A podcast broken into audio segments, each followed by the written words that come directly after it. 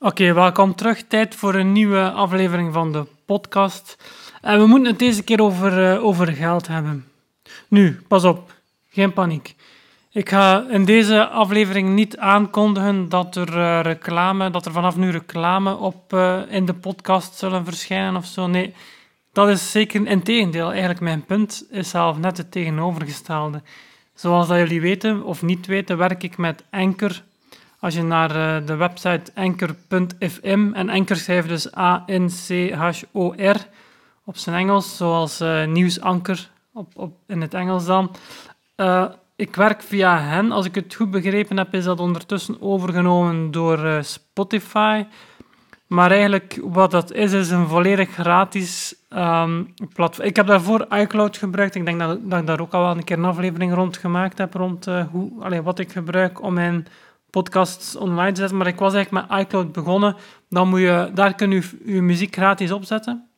Je hebt bepaalde ab- abonnementen en afhankelijk van je abonnement is je opslag groter. Um, maar je moet dan zelf nog eigenlijk de meeste van de instellingen om van die M P drie's die online staan dan ook echt een podcast te maken. Dan moet je bij iCloud dan nog zelf iCloud, of zeg ik, dat is van uh, iOS. Uh, nee, dan moet je van Um, voor het Soundcloud-platform, nu ben ik aan het twijfelen, ben ik al heel de tijd iCloud aan het zeggen, zou kunnen, maar het gaat dus over Soundcloud. Als je via dat platform werkt, moet je dus zelf nog uh, de R S S-feed en dergelijke gaan maken en zelf gaan aanmelden. Terwijl de Anchor veel meer gericht is op het maken van een podcast, eigenlijk uitsluitend gericht is op het maken van een podcast. En dus veel gemakkelijker uh, in gebruik daardoor ook. Dus ja, een volledig gratis platform. Dan rijst al snel de vraag ook van wat is dan het verdienmodel. Um, en voor Anchor is dat ongetwijfeld ook wel uh, die reclame. Want um, ik heb dat platform op zich zien groeien. Daar zijn features bijgekomen en zo. Dus ik heb dat wel een beetje zien evolueren, laat ons zeggen. En wat aan mij vooral opvalt, is dat eens dat de, de functionaliteit er was om Een, uh, ja, een podcast online te zetten, zelf online te gaan bewerken enzovoort. Dat was duidelijk de volgende focus van dat platform. Hoe krijg ik daar dan als gebruiker gemakkelijk advertenties in? Dus je hebt enorm veel opties in Anchor om die advertenties toe te voegen aan je podcast. Het is zelfs zo dat je kunt er is zelf, dus je kan aan de ene kant kun je, um, daar zelf advertenties in zetten, maar er is ook een optie die dat eigenlijk volledig automatisch doet. Ik heb, het, ja, ik heb er nog niet mee geëxperimenteerd, moet ik vooral duidelijkheid zeggen. Dus ik weet ook niet hoe het exact werkt. Maar als ik het goed begrepen heb, kunnen gewoon aanduiden van Oké, okay, voeg maar advertenties toe en gaat die zelf advertentieblokken in uw, uh, in uw podcastafleveringen gaan plaatsen. Daar komt het op neer. Maar er zijn dus heel veel opties. Ik heb het nog niet gedaan. Uh, de reden dat ik... En ik ga het denk ik ook nooit doen. Voor mijn uh, YouTube-content, daar uh, heb ik, ik heb twee kanalen waar dat ik ja, vrij intensief mee bezig ben. De ene gaat heel specifiek over fotografie en de andere is een beetje vrijer. Um, het gaat over motto's, over mijn eigen leven. Allee, dat is niet beperkt tot fotografie, ik zal het zo formuleren.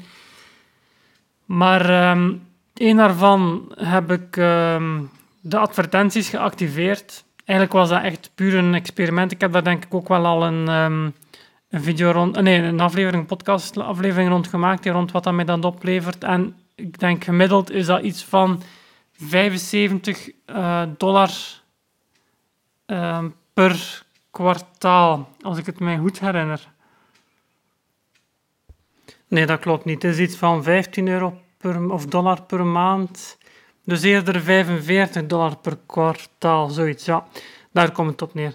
Uh, dus heel weinig. Dat, dat was eigenlijk dat was het punt wat ik wou aanhalen, dat die inkomst daarvan heel beperkt is. Nu, natuurlijk, als je... Als je nee, ik, ik ging zeggen, als je meerdere luisteraars hebt, of kijkers, luisteraars of kijkers hebt, dan ga je daar meer uit halen, dat is waar. Maar zelfs dan, en ik heb daar ook een video en een, uh, een artikel rondgeschreven, je kunt via de kijkcijfers kunnen gaan berekenen wat dat die mensen verdienen puur aan inkomsten. Dus ik heb het dan enk, echt enkel en alleen over de inkomsten.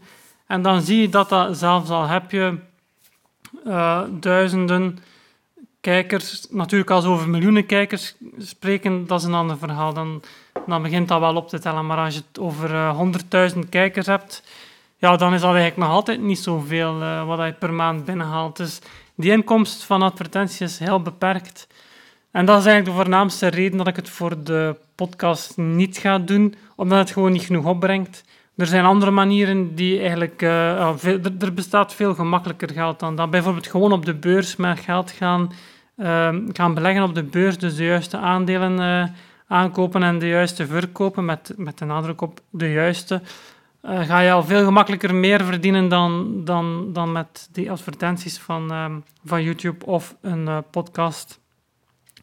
Dus mijn punt is eigenlijk, voor het geld moet je het niet doen. Dat was eigenlijk wat ik wou zeggen. Er zijn, en dat is bij alles zo, hè. Als je iets doet uh, met de gedachte van oké, okay, ik wil er geld mee verdienen, dan is de kans klein dat dat ook, ook goed lukt. Je moet eigenlijk altijd dingen doen met de gedachte, ik wil dat graag doen, ik wil dat uh, doen om die redenen, omdat ik uh, mensen wil bereiken, mensen wil raken, mensen wil informeren, mensen wil enzovoort. Uh, er zijn tal van...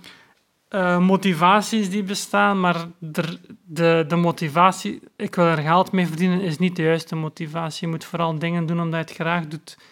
Um, ik denk dat dat wel een belangrijk punt is. En voor mezelf, voor, voor mij, de, de podcast, heb ik veel meer aan. Bijvoorbeeld, uh, onlangs was er, um, een paar weken terug, had ik nog een, een, een, een bericht van een luisteraar, uh, Freddy. Uh, hij had een aantal boeken te kopen over fotografie en hij vroeg aan mij of ik interesse had om die over te nemen voor uh, Habbekrat. En ik heb dat ook gedaan, ik heb dat met heel veel plezier gedaan. Uh, dat zijn dat soort contacten, dus dat soort, ja, eigenlijk zijn dan zelf mogelijkheden die gecreëerd worden voor mij dan, om die boeken, omdat ik als eerste de optie krijg om die boeken aan te kopen en de mensen komen bij mij terecht om te vragen of ik die, die boeken wil overnemen. Dat soort dingen vind ik veel belangrijker um, Dan, dan het verdienen van geld met een podcast. Oh ja, sowieso moest het verdienen van geld voor mij het belangrijkste punt zijn. Dat was ik al lang gestopt. Uh, een ander voorbeeld, de, nu dat is natuurlijk wel geannuleerd geweest, maar voor uh, Maker Faire Gent was ik ook gevraagd, of mocht ik ook een, uh, een workshop organiseren. Die ging dan wel rond smartphonefotografie. Op zich begrijp ik de redenering daar wel achter, want dat heeft een veel grotere doelgroep en natuurlijk met zo'n event...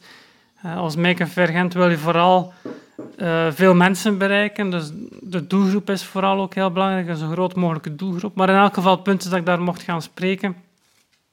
Dat zijn de soort dingen die, die ik leuk vind. Ja, vooral duidelijk, dat was midden mei ergens.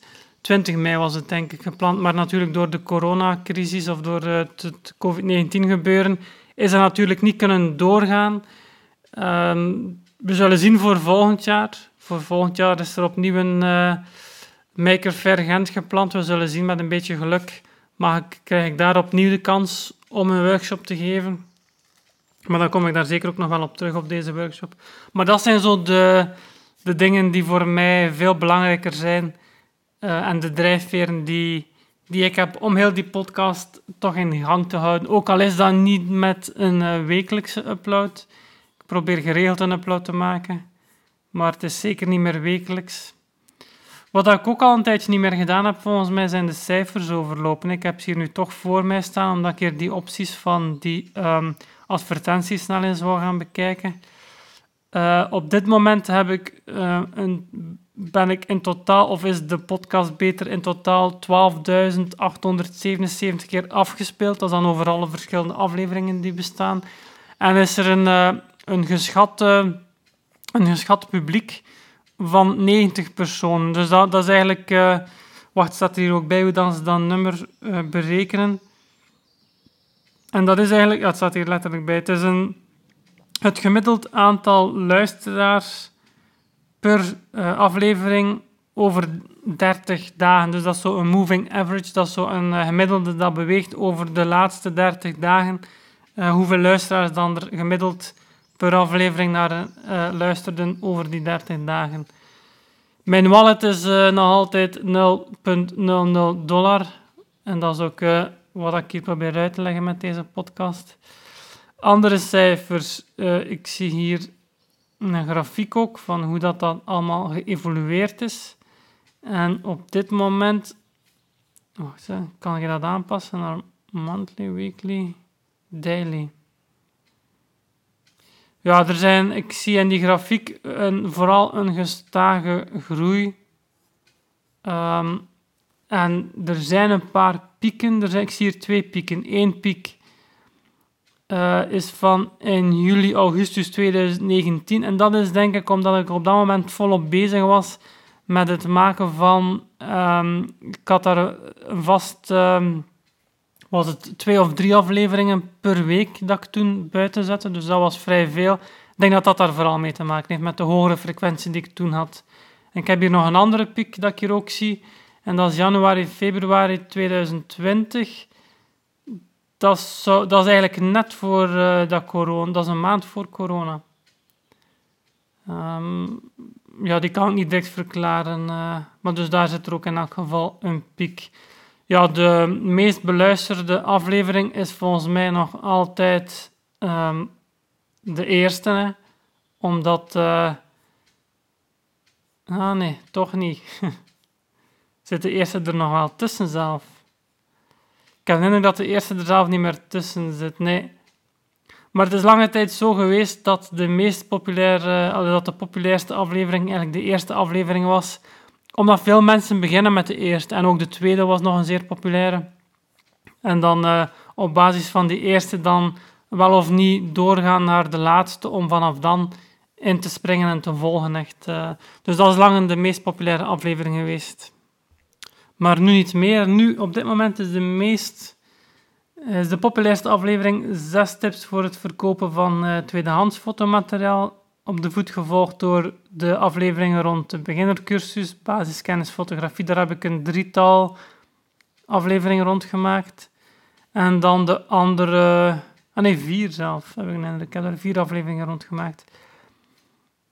Uh, en dan nog willekeurige afleveringen die het uh, allemaal redelijk goed doen. De platformen waar langs dan mijn... Uh, podcast beluisterd worden is nog altijd grotendeels via Apple, dus zesenvijftig procent. Dat is, dat is verreweg het grootste publiek van uh, podcastluisteraars. Het Apple-publiek, dus mensen die met een iPhone rondlopen, een iPad gebruiken of um, zelf via hun Mac. Want ja, ik zie het hier letterlijk staan, iPhone is vijfenveertig procent van de luisteraars. Dus dat, dat is sowieso het overgrote uh, merendeel. Gevolgd door een paar andere apps... Uh, Spotify heeft toch al vijf procent, blijkbaar. Podcast Addict heeft acht procent. En Castbox, die app ken ik zelf niet, heeft dertien procent. Wel ja, van het marktaandeel zeg ik hier, maar dat is ook niet helemaal waar. Hè. Van, uh, van mijn podcast specifiek dan. Want dus dat betekent, wat voor doelgroep van mij zijn dat dan vooral mensen die iets... Um, vooral Nederlandstaligen, Vlamingen, Nederlanders, die... Uh, zich interesseren voor fotografie, daar komt het op neer, denk ik. Dus de meeste uh, Nederlandstaligen met interesse voor fotografie hebben een iPad, zesenvijftig procent. Ah ja, dat brengt mij trouwens bij de verdeling, uh, die heb ik ook altijd wel besproken en in toog gehouden. Hè. Oeh, die is serieus opgeschoven, blijkbaar. Allee, serieus, toch redelijk opgeschoven. De verdeling tussen Nederland en België is heel lang... Um, op twee tot drie procent vijftig vijftig uh, geweest, maar ik zie dat dat nu toch wel een verschil is van bijna tien procent. Dus dat is wel veranderd, geëvolueerd. Dus waar dat we nu achtenveertig procent van de luisteraars komen uit Nederland, komen er nog maar negenendertig procent van uit België en dan nog vijf procent uit um, Duitsland en de rest is uh, V S en uh, Ierland ook blijkbaar en andere landen. Dat zijn dan veronderstel ik mensen, uh, expats, of um, mensen die op vakantie zijn misschien. Hè, die blijven luisteren. Want ik denk op zich dat, uh, dat luisteren naar een podcast wel iets... Allee, voor mij toch is dat wel iets dat ja, vooral in de auto gebeurt als ik onderweg ben. Maar naast in de auto ook uh, als ik uh, op reis ben. Hè.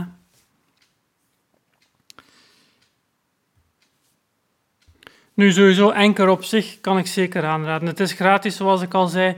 En allee, toch zeker voor podcast kan ik het aanraden. Het is gratis en je kan er onbeperkt uploaden. En je hebt genoeg tools om er... Uh, je hebt zelf automatische functies voor het toevoegen van je podcast aan uh, Apple en dergelijke meer. De services van Apple en Google en andere diensten, Spotify ook.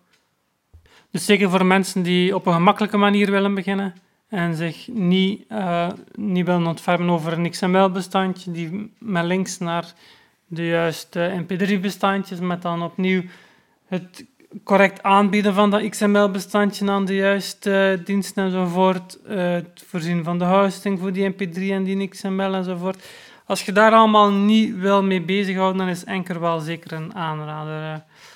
Ik kan mij voorstellen dat die nog wel groot wordt. Zolang dat ze natuurlijk gratis blijven, want dat is ook wel iets dat je wel ziet terugkomen bij veel uh, gratis start-ups, dan die uiteindelijk toch met bepaalde uh, betaalde diensten beginnen te werken en dan bijvoorbeeld zoals dat er onlangs met Flickr gebeurd is, dat er dan een punt komt waarbij dat de gratis dienstverlening zodanig beperkt wordt dat eigenlijk gratis niet meer bruikbaar is en dat je bijna wel verplicht wordt om naar de betalende diensten over te schakelen.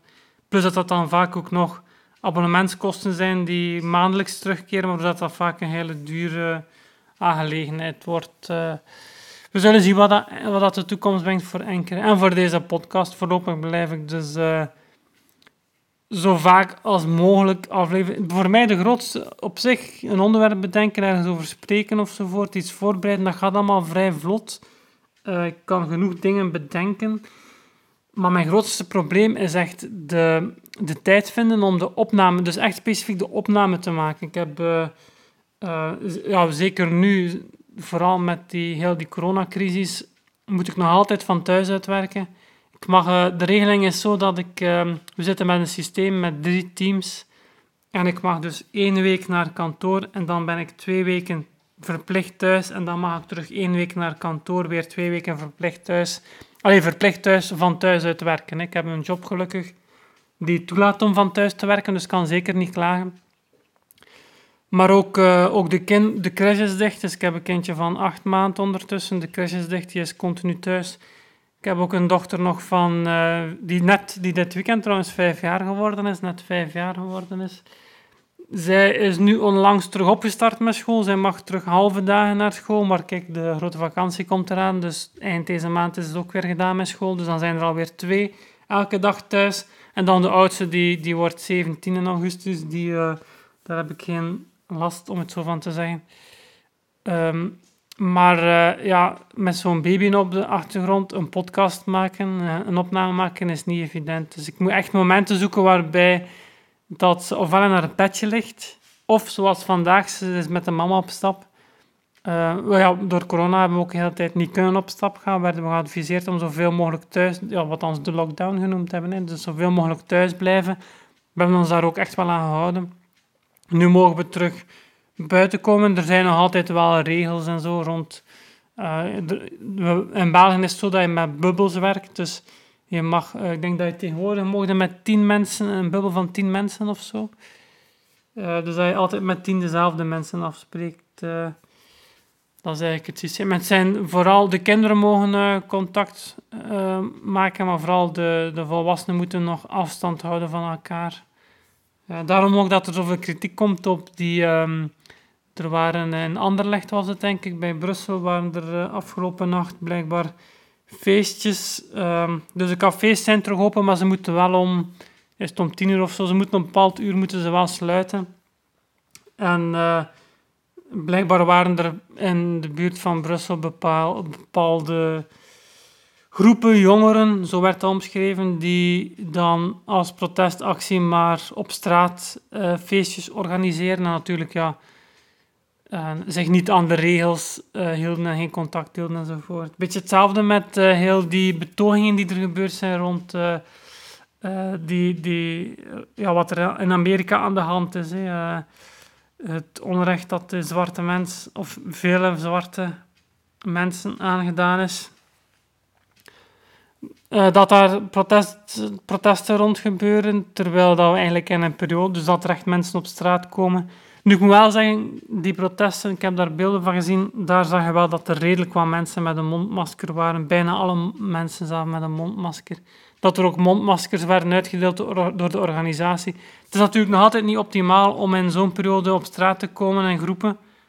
Maar als het dan toch moet gebeuren, inderdaad wel liever met een mondmasker. Terwijl dat de, uh, de feestjes van, uh, van afgelopen weekend totaal zonder uh, iets van... Allee, dat was totaal onverantwoord. Dat was niet met mondmaskers, dat was niet met afstand houden en dergelijke meer.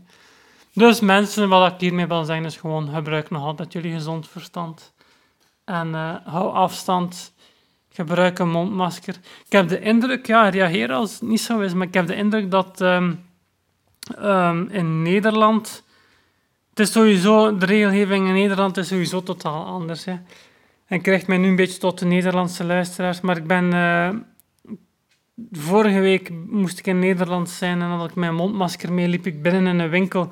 Maar er was eigenlijk niemand anders met een mondmasker. Terwijl hier, als je hier naar de winkel gaat, zie je wel degelijk veel mensen met een mondmasker, waaronder mijzelf. Ook als je een terrasje doet of zo, dus de, de cafetaria's zijn, allee, de cafés en zo zijn terug open. Maar de bediening heeft allemaal een mondmasker aan en de tafels moeten verder uit elkaar staan enzovoort. Dus er zijn nog heel veel uh, regeltjes om te voorkomen... Dat, uh, dus we zitten wel met een hele sterke daling, maar om te voorkomen dat het terug uh, in gang schiet, he, dat het terug een opflakkering is van het uh, virus. Ik denk dat dat vooral na de grote vakantie in september zullen we wel weer een probleem hebben, denk ik, als de mensen terugkomen van reis. Maar dat zien we dan wel. Tot, allez, tot binnenkort in elk geval. Bedankt voor het luisteren. Zeker niet laten van te reageren. Ik uh, doe mijn best om ook te antwoorden op reacties. En tot binnenkort.